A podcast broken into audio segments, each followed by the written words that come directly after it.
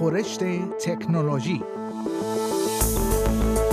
خورشت تکنولوژی یک پادکست هفتگی به زبان فارسی از رادیو اسپیس فارسی است پادکستی که در آن از گجت ها یا ابزار تکنولوژیکی جدید گرفته تا نوآوری های جدید در جهان فناوری و یا حتی ویدیوها و اخبار داغ در شبکه های اجتماعی می‌پردازیم.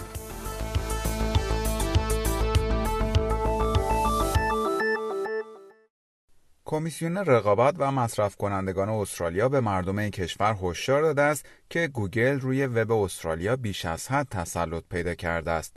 به گزارش news.com.au این کمیسیون گزارشی را در مورد نتایج تحقیقاتش درباره تبلیغات دیجیتال منتشر کرده است که حاکی از کمبود رقابت، انتخاب و شفافیت در تکنولوژی تبلیغاتی است. این گزارش نشان می‌دهد بخش زیادی از سیطره گوگل بر این بازار به دلیل داده است که جمعآوری می‌کند و در اختیار رقبای خود قرار نمی‌دهد. راد سیمز رئیس کمیسیون رقابت و مصرف کنندگان استرالیا می‌گوید بازار تبلیغات دیجیتال شفافیت چندانی ندارد. وی می‌گوید شما اغلب نمی‌دانید چه مبلغی را پرداخت می کنید، چه خدماتی را دریافت می کنید و آگهی ها چقدر موثر هستند. یک سخنگوی گوگل اعلام کرده است این شرکت به طور سازنده در حال همکاری با کمیسیون رقابت و مصرف کنندگان استرالیا است تا یک اکوسیستم تکنولوژی تبلیغات سالم را ایجاد کند. وی اظهار داشته است که گوگل فقط یکی از بازیکنان در عرصه تبلیغات دیجیتال است. این سخنگوی گوگل می‌گوید این صنعت رقابتی است و موانع اندکی برای ورود به آن وجود دارد. در حدود 95 درصد از جستجوهای اینترنتی در استرالیا از طریق موتور جستجوی گوگل انجام می شود. دولت فدرال استرالیا قانونی را تهیه کرده است که در صورتی که به اجرا گذاشته شود غولهای اینترنتی مانند گوگل و فیسبوک را مجبور خواهد کرد تا در ازای به اشتراک گذاشتن محتوای خبری تولید شده توسط رسانه های استرالیایی با آنها پول پرداخت کنند. گوگل تهدید کرده است در صورتی که چنین قانونی به اجرا گذاشته شود چاره ای نخواهد داشت جز اینکه موتور جستجوی خود را در استرالیا از دسترس خارج کند. آقای سیمز می‌گوید انجام چنین اقدامی از سوی گوگل غیر ممکن نیست ولی احتمالا این تهدید گوگل صرفا نوعی سیاست قبول مخاطره است. وی می‌گوید من از اینکه آنها تهدید کردن تعجب نمی کنم ولی اینکه این کار را انجام خواهند داد یا نه را واقعا نمی‌دانم. آقای سیمز افزود مسئله این است که تا چه حد می توانید اجازه دهید که سیاست های عمومی شما توسط شرکت ها یا دولت ها تعیین شوند.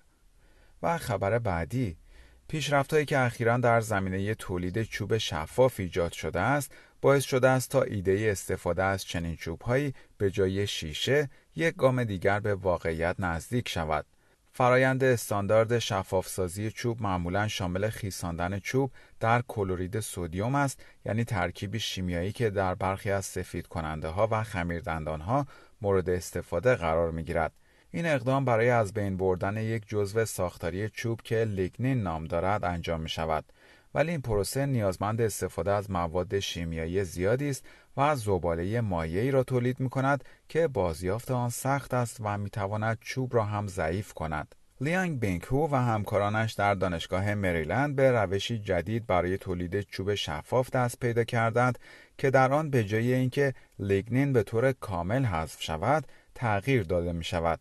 این روش سریعتر است و در مقایسه با فرایند حذف لیگنین به مواد شیمیایی کمتری نیاز دارد. این روش جدید همچنین باعث می شود تا چوب محکم باقی بماند. به گزارش نیو ساینتیست چوب شفافی که به این روش تولید می شود بیش از 90 درصد از نور را از خود عبور می دهد و بیش از 50 بار محکمتر از چوبی است که از طریق حذف کلی لیگنین تولید می شود. هو می‌گوید این چوب شفاف سبکتر و محکمتر از شیشه است و می تواند برای تولید پنجره ها یا سقف هایی که فشار زیادی روی آنها وجود دارد مورد استفاده قرار گیرد. و خبر بعدی گروهی از دانشمندان استرالیایی هفته گذشته برای مأموریتی دو ماهه با کشتی آزم قطب جنوب شدند تا در مورد نوعی آبزی به نام کریل مطالعه کنند. کریل نامی است که به راسته از سخت پوستان اطلاق می شود که ظاهری مانند میگو دارند. هدف اصلی مطالعه این است که جمعیت کریل ها در منطقه از قطب جنوب که متعلق به استرالیا است اندازه گیری شود. این در حالی است که تقاضا برای سید این موجود آبزی در حال افزایش است. 20 دانشمند در قالب پنج گروه در این مأموریت شرکت خواهند داشت و با استفاده از تجهیزات مدرن در پی اندازهگیری جمعیت این سخت پوستان و تاثیر سید بیشتر آنها روی اکوسیستم خواهند بود. به گزارش ABC، سو کاواگوچی دانشمندی است که رهبری این مأموریت را بر عهده خواهد داشت. وی می‌گویند قلمروی قطبی استرالیا در گذشته یکی از مناطق سید بود و اکنون این تلاش در جریان است که این منطقه دوباره احیا شود. کریل برای تغذیه نهنگ ها، فوک ها و پنگوان ها حیاتی است اما همچنین برای تولید طیف گسترده از محصولات از غذای حیوانات خانگی گرفته تا روغن و تومه ماهیگیری مورد استفاده قرار می گیرد. کریل یکی از پرجمعیت ترین موجودات زنده جهان است و وزن کلی آنها مشابه وزن کل انسانهایی است که در سراسر جهان زندگی می کنند. با این وجود عوامل متعدد از جمله تغییرات آب و هوایی باعث شده است تا این موجود آبزی در معرض خطر قرار گیرد. این دانشمندان استرالیایی که با یک کشتی به نام اینوستیگیتر سفر خود را از هوبارت شروع کردند، قصد دارند تا با استفاده از تکنولوژی ها و تجهیزات جدید جمعیت کریل ها در بستر اقیانوس را اندازه گیری کنند. بخشی از این تجهیزات دوربینهایی است که روی یک چارچوب شناور نصب می شود و این امکان را فراهم می کند تا از دسته های کریل ها به طور سبودی تصویر برداری شود. قبلا مطالعات دانشمندان عمدتا محدود به آبهای نزدیک به سطح اقیانوس ها بود. و خبر بعدی شرکت ورجن اوربیت که متعلق به سر ریچارد برانسون است به مجموعه شرکت های خصوصی پیوسته است که می توانند ماهواره به فضا پرتاب کنند. اوایل ماه گذشته میلادی این شرکت موفق شد یک راکت را از زیر بال یک هواپیمای مسافربری بوینگ 747 به فضا پرتاب کند. سر ریچارد امیدوار است بتواند وارد بازار روبه رشد پرتاب ماهواره های کوچک و کم هزینه شود. ورود به صنایع فضایی به طور سنتی همواره دشوار بوده است. به گزارش بی بی سی اسکات کمپل مدیر مرکز دلویت ونچرز می‌گوید امروزه فقط هفت شرکت در حدود 75 درصد از این صنایع را در اختیار دارند. ارزش صنایع فضایی در حدود 380 میلیارد دلار است و 60 درصد از آن در اختیار بخش خصوصی است. این در حالی است که در گذشته تقریبا تمام صنایع فضایی در اختیار بخش دولتی بود.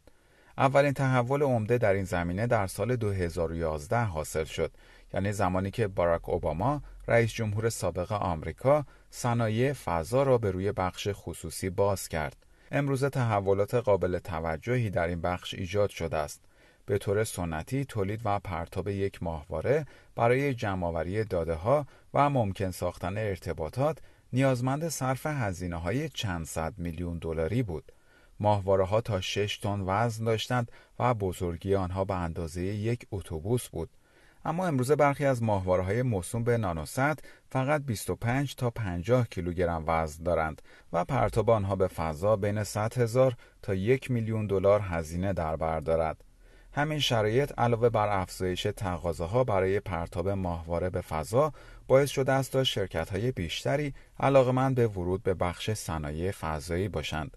در سال 2011 در انگلیس 234 شرکت مرتبط با صنایع فضایی فعالیت داشت ولی این تعداد در سال 2018 به 948 شرکت رسید. در حال حاضر کمتر از 9000 ماهواره در مدار زمین قرار گرفته است. در پایان برنامه خورشت تکنولوژی این هفته از شما دعوت می‌کنم برای تماشای برخی از ویدیوهای جالب در مورد تکنولوژی به صفحه اینترنتی برنامه فارسی رادیو اسپیس با آدرس sbs.com.au مراجعه کنید. شما همچنین می توانید پادکست های خورشت تکنولوژی را دانلود کنید و در هر زمانی که خواستید آنها را بشنوید.